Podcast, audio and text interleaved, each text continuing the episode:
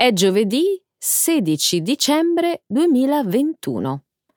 Benvenuti a un nuovo episodio del nostro programma settimanale di livello intermedio, News in Slow Italian.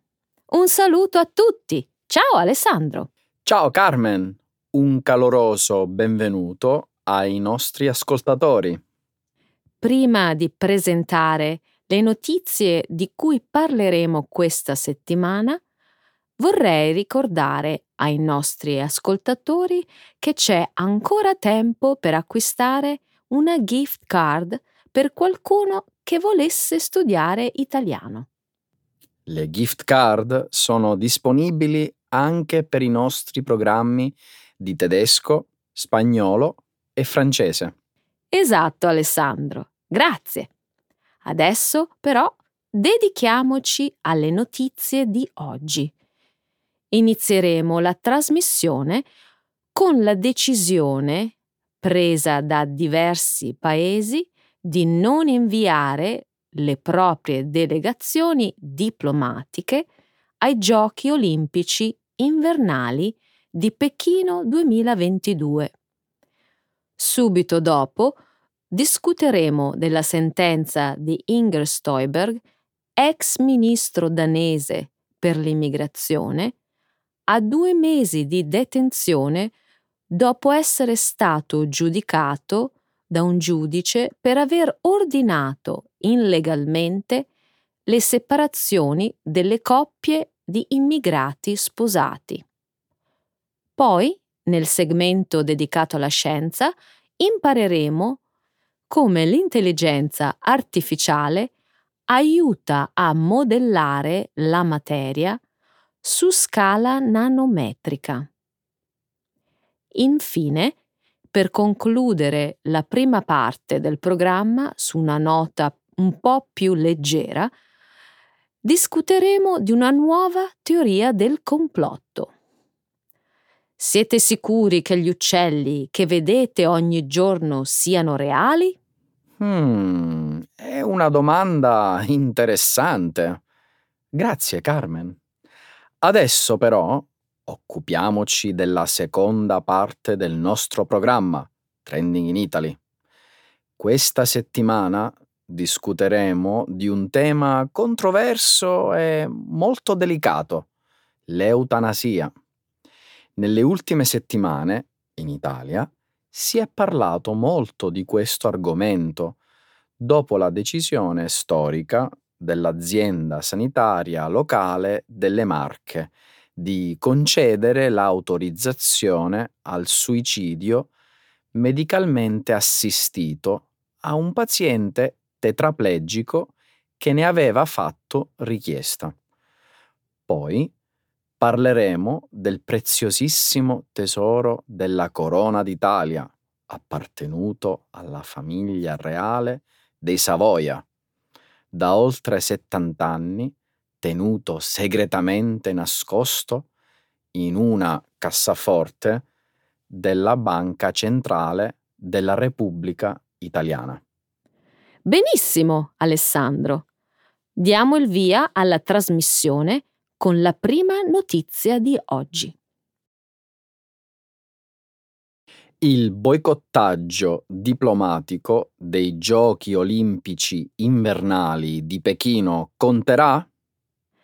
La scorsa settimana gli Stati Uniti hanno annunciato che non invieranno una delegazione diplomatica ai Giochi olimpici invernali di Pechino 2022. Da allora molti altri paesi, come la Nuova Zelanda, la Gran Bretagna, l'Australia e il Canada, hanno seguito l'esempio statunitense. Il ministro degli esteri lituano ha inoltre annunciato che non parteciperà ai giochi. La Cina è accusata di violazioni dei diritti umani contro gli uiguri e altre minoranze musulmane nella regione dello Xinjiang. In aggiunta a questo, le democrazie occidentali sono preoccupate per la repressione cinese delle libertà politiche e dei manifestanti a favore della democrazia a Hong Kong. La Cina ha sempre respinto ogni accusa sostenendo che gli uiguri e le altre minoranze musulmane vengono rieducati. I paesi dell'Unione Europea stanno cercando di raggiungere una posizione comune sul boicottaggio per evidenziare le violazioni dei diritti umani in Cina. Secondo il ministro degli esteri lussemburghese, questa decisione non sarà raggiunta rapidamente. Molti membri dell'Unione Europea, infatti, mettono in dubbio l'efficacia del boicottaggio degli eventi sportivi e fanno notare che questa scelta danneggerebbe invece atleti innocenti. Carmen, dubito che il boicottaggio conti molto. Perché? Perché dovrebbe contare qualcosa? La Cina non capisce nemmeno che la rieducazione forzata di gruppi etnici o religiosi è un abuso dei diritti umani. Quindi, secondo me, il boicottaggio non può funzionare granché. Dipende da cosa intendiamo per contare, Alessandro. Inviare delegazioni diplomatiche potrebbe apparire come una sorta di tacita approvazione degli abusi cinesi. Un esempio di compattezza internazionale sotto forma di boicottaggio del resto farebbe arrabbiare il presidente Xi Jinping. Dopotutto, ospitare i giochi olimpici è sempre stata una questione di prestigio per i leader cinesi. Il boicottaggio conterà se verrà messo in atto solo da quella che i cinesi a volte chiamano la cricca anglosassone? Non c'è quasi alcun dubbio su Polonia e Ungheria ma sembra che la Francia, l'Italia e la Norvegia non si uniranno al boicottaggio, così come la Corea del Sud. Che differenza fanno alcuni anni? Donald Tusk, che era primo ministro della Polonia, non ha ottenuto molto, saltando gli eventi di apertura dei Giochi 2008 a Pechino. Alessandro, credo che il boicottaggio stia funzionando. Ha attirato l'attenzione del mondo intero sul trattamento che la Cina sta riservando agli uiguri. Stiamo a guardare cosa sarà in grado di fare la diplomazia in azione. Ex ministro danese dell'immigrazione condannata a 60 giorni di carcere. Lunedì la Corte speciale di giustizia della Danimarca ha dichiarato colpevole un ex ministro dell'immigrazione per aver trascurato intenzionalmente le sue funzioni ministeriali. Nello specifico, Inger Stoiberg è stata riconosciuta colpevole per aver ordinato illegalmente la separazione delle coppie minorenni in cerca di asilo. È stata condannata a 60 giorni di carcere. Durante il suo mandato, Stoiberg ha promosso dure azioni anti-immigrazione leader populisti e partiti di destra in favore di misure più severe in molti paesi europei hanno elogiato le sue politiche in Danimarca, le quali comprendevano anche la confisca di oggetti di valore appartenenti ai richiedenti asilo e proposte per ospitare i migranti su un'isola remota del Mar Baltico. Il processo di impeachment è stato il primo in Danimarca in 26 anni. La sentenza non può essere impugnata, ma è improbabile che Stoiberg sconti la pena in prigione. Coloro che hanno meno di sei mesi da scontare, infatti, hanno diritto al monitoraggio elettronico in Danimarca. Il Parlamento danese deve ora decidere se Stoiberg potrà continuare a esserne membro. Sarebbe una buona lezione. La maggior parte della gente lo penserebbe, non credi? Sbagliato! Almeno non per Inger Stoiberg, che rimane ribelle e non si considera colpevole. Stoiberg ha dichiarato di non essersi aspettata un tale verdetto, ma è stata condannata per una violazione deliberata dalla Convenzione europea dei diritti dell'uomo. Guardando a tutte le sue politiche e le sue azioni, probabilmente è incapace di afferrare ciò di cui è stata accusata. Il che pone un'altra domanda.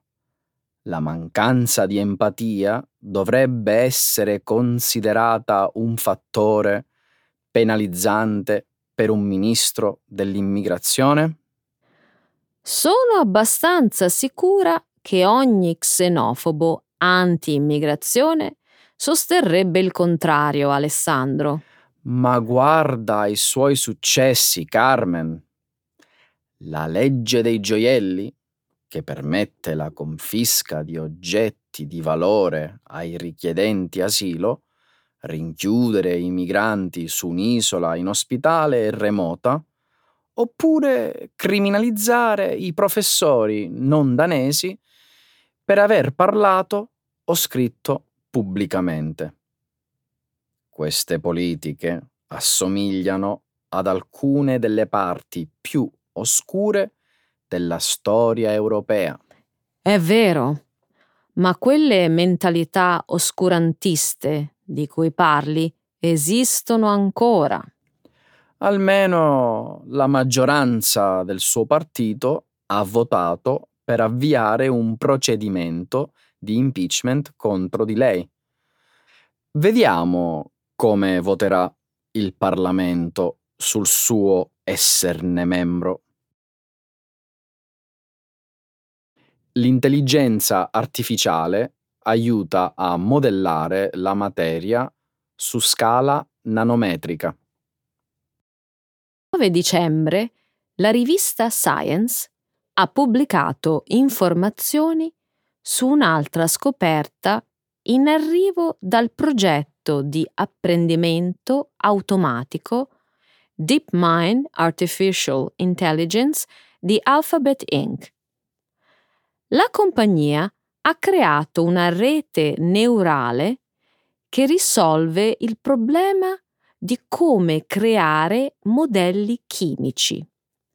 Lo strumento, chiamato DM21, è in grado di predire il comportamento degli elettroni nelle interazioni chimiche. È importante sapere dove si trovano gli elettroni all'interno di una molecola. La teoria funzionale della densità è usata per approssimare la posizione degli elettroni. Purtroppo, gli strumenti tradizionali di DFT non riescono a modellare le molecole dove un elettrone è condiviso tra più di un atomo Casi come questo sono noti come elettroni frazionari. I ricercatori hanno addestrato la loro intelligenza artificiale con 2235 esempi di reazioni chimiche. Molti di questi esempi, che contengono elettroni frazionari, costituiscono un problema per le tradizionali analisi DFT. Il gruppo di ricerca, quindi, ha applicato l'intelligenza artificiale a reazioni chimiche che non erano incluse nei dati di addestramento. DeepMind 21 ha prodotto risultati più precisi delle tradizionali analisi di FT. I risultati del DM21 erano addirittura paragonabili ad alcuni calcoli molto complessi e lunghi. Carmen, penso che questo sia un passo importante nello sviluppo dell'apprendimento automatico. E nella nostra comprensione della chimica, giusto? Sembra un grande passo avanti, Alessandro. Lo è. La teoria funzionale della densità fu stabilita negli anni 60. Descrive la mappatura tra la densità degli elettroni e l'energia di interazione. Per più di 50 anni, però, l'esatta natura della mappatura è rimasta sconosciuta. Quindi le reti neurali possono essere usate per costruire una mappa più accurata? Sì, e DeepMind sta progettando di rendere pubblico il codice e il software per consentire agli utenti di incorporarlo nei programmi esistenti. Come si potrebbe applicare tutto ciò nel mondo reale? In tanti modi. Ha problemi come l'elettricità pulita, o l'inquinamento da plastica. Meglio capiamo la tecnologia su scala nanometrica, più saremo in grado di affrontare alcune delle principali sfide del XXI secolo. Siete sicuri che gli uccelli che vedete ogni giorno siano reali?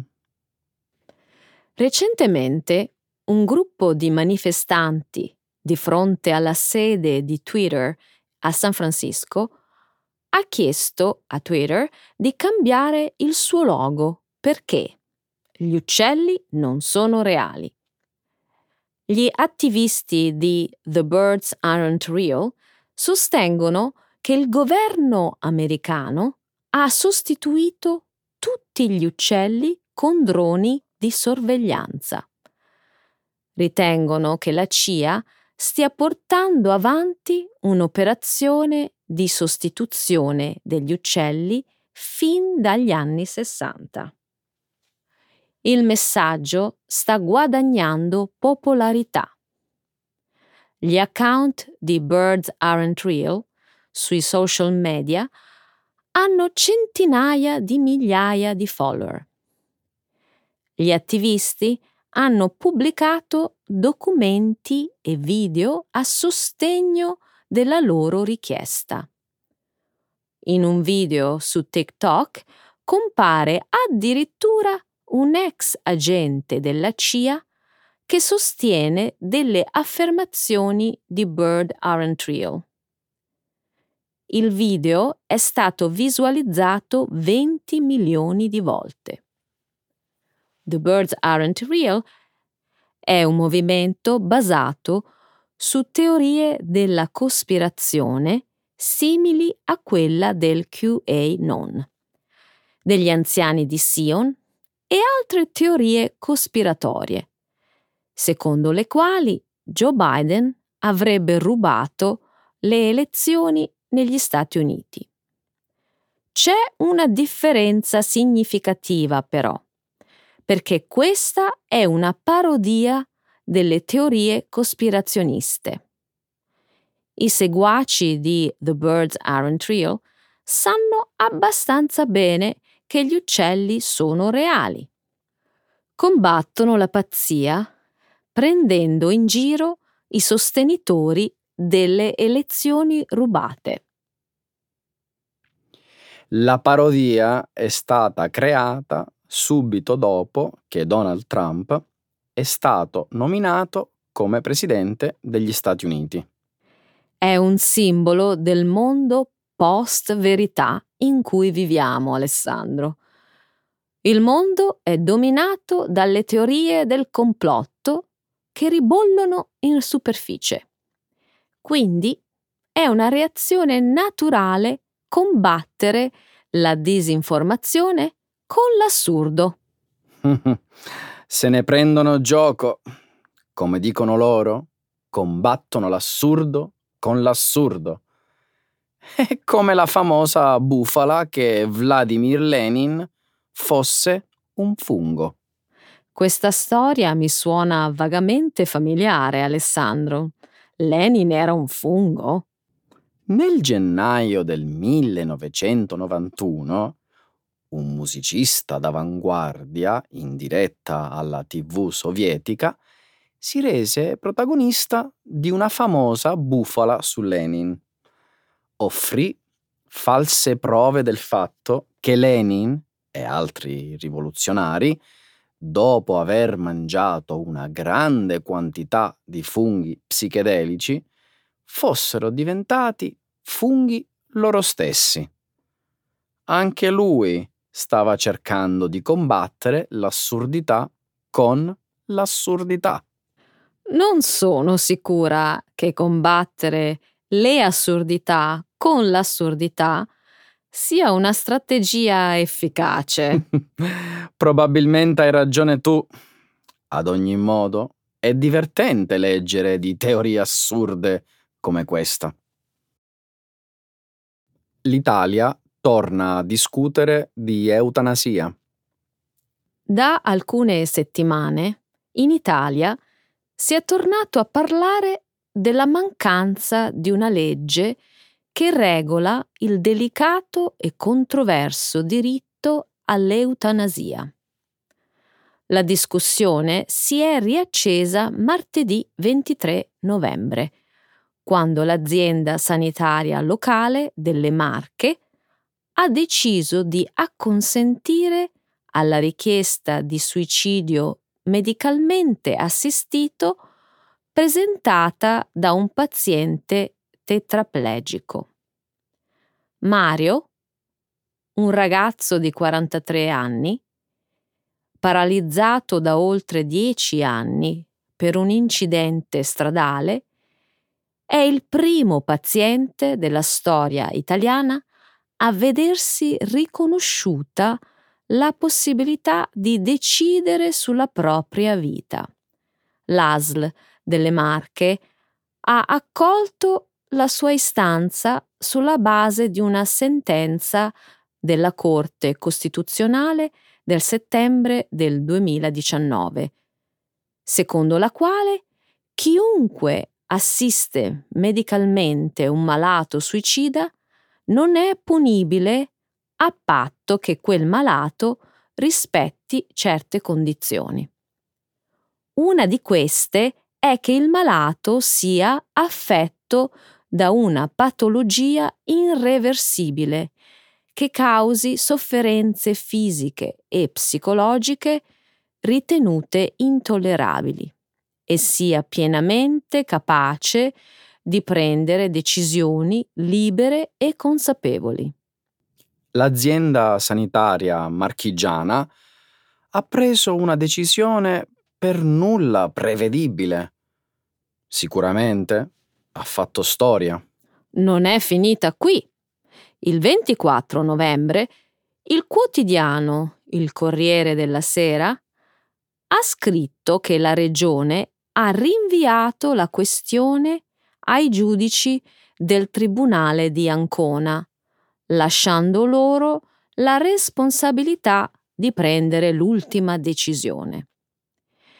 Il comitato etico dell'ASL ha sollevato infatti una serie di dubbi in merito alle indicazioni fornite dal paziente sulle quantità di farmaco, la sua somministrazione e la sedazione. Credo che per un caso importante come questo, il primo che il nostro paese si trova ad affrontare sia giusto usare le dovute attenzioni e cautele. Concordi? Non saprei. Per l'associazione Luca Coscioni, un'organizzazione no profit che si batte per affermare le libertà civili e i diritti umani, la Regione Marche sta invece tentando di insabbiare il caso. La responsabilità di definire le procedure tecniche non è del malato, ha detto l'associazione, ma del servizio sanitario che però si rifiuta di farlo. Scusa Carmen, ma perché la regione dovrebbe sabotare una scelta presa dal suo stesso ente sanitario territoriale? Per me non ha senso. Hai ragione, è davvero molto strano.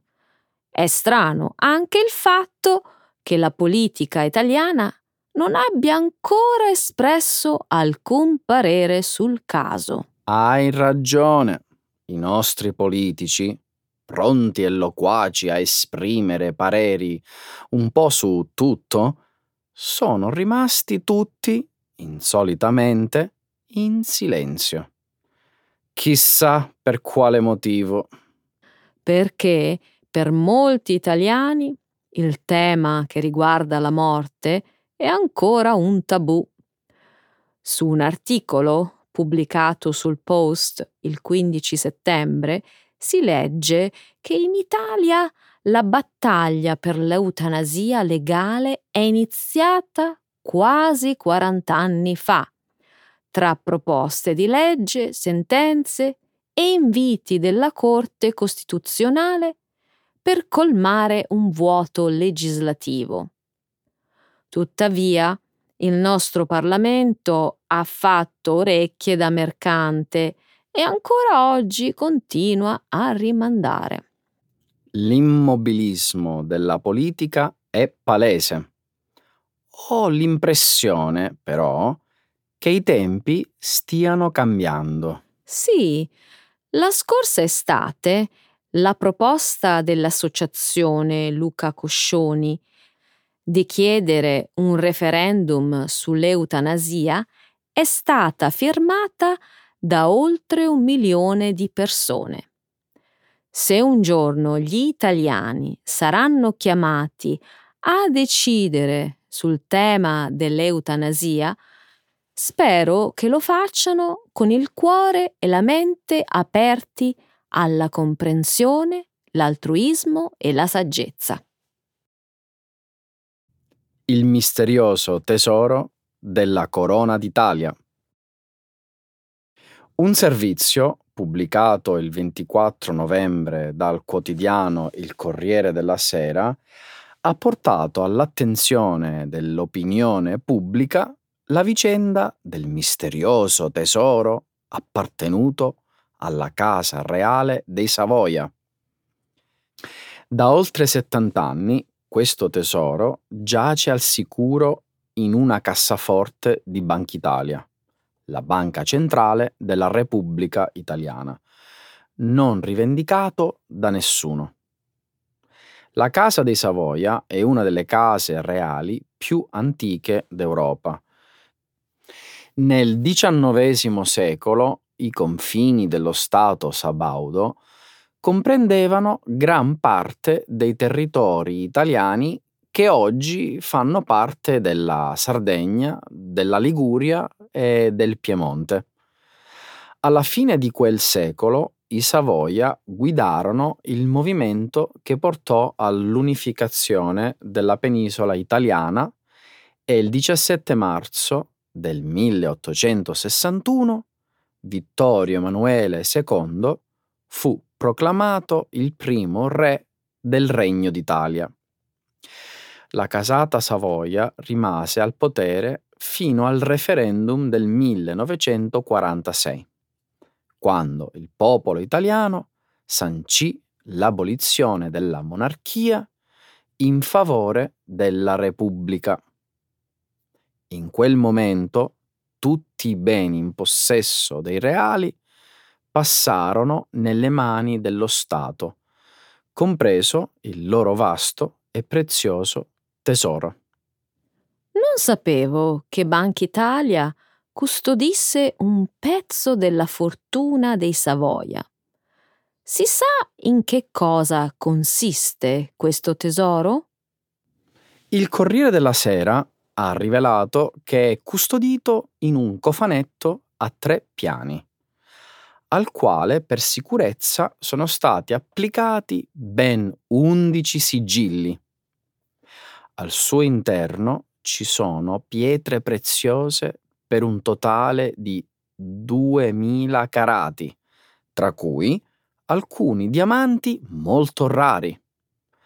A questi vanno aggiunti circa 2000 perle e oltre 6700 brillanti di diverse misure, incastonati su orecchini, collane, spille e diademi. Sarei curiosa di sapere il valore di tutti questi preziosi. Negli anni 70 la Procura di Roma chiese alla famosa Maison Bulgari di valutare le pietre preziose. All'epoca il loro valore fu stimato intorno ai 2 miliardi di lire, circa 18 milioni di euro attuali. Tuttavia, secondo alcuni esperti, se si prendono in considerazione altri fattori come il valore storico, il tesoro dei Savoia potrebbe arrivare a valere circa 300 milioni di euro. Rimango a bocca aperta. Naturalmente non penso che Banca Italia voglia mettere in vendita questo misterioso e straordinario tesoro.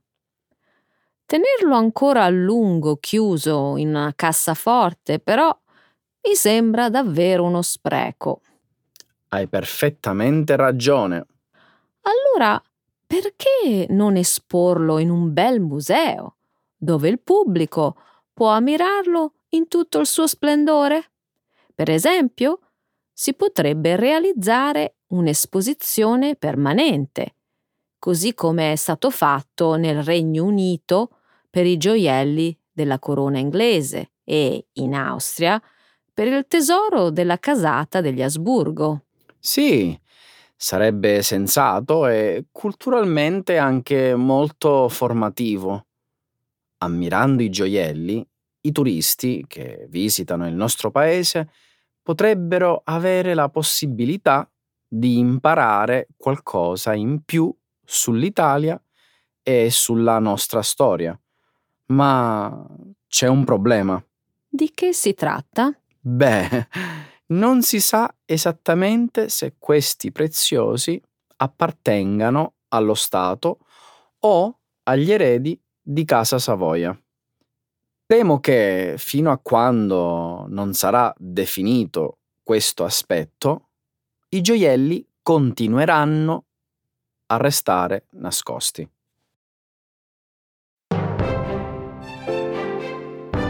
Allora Carmen, ci vediamo l'anno prossimo, tu e io. Eh sì.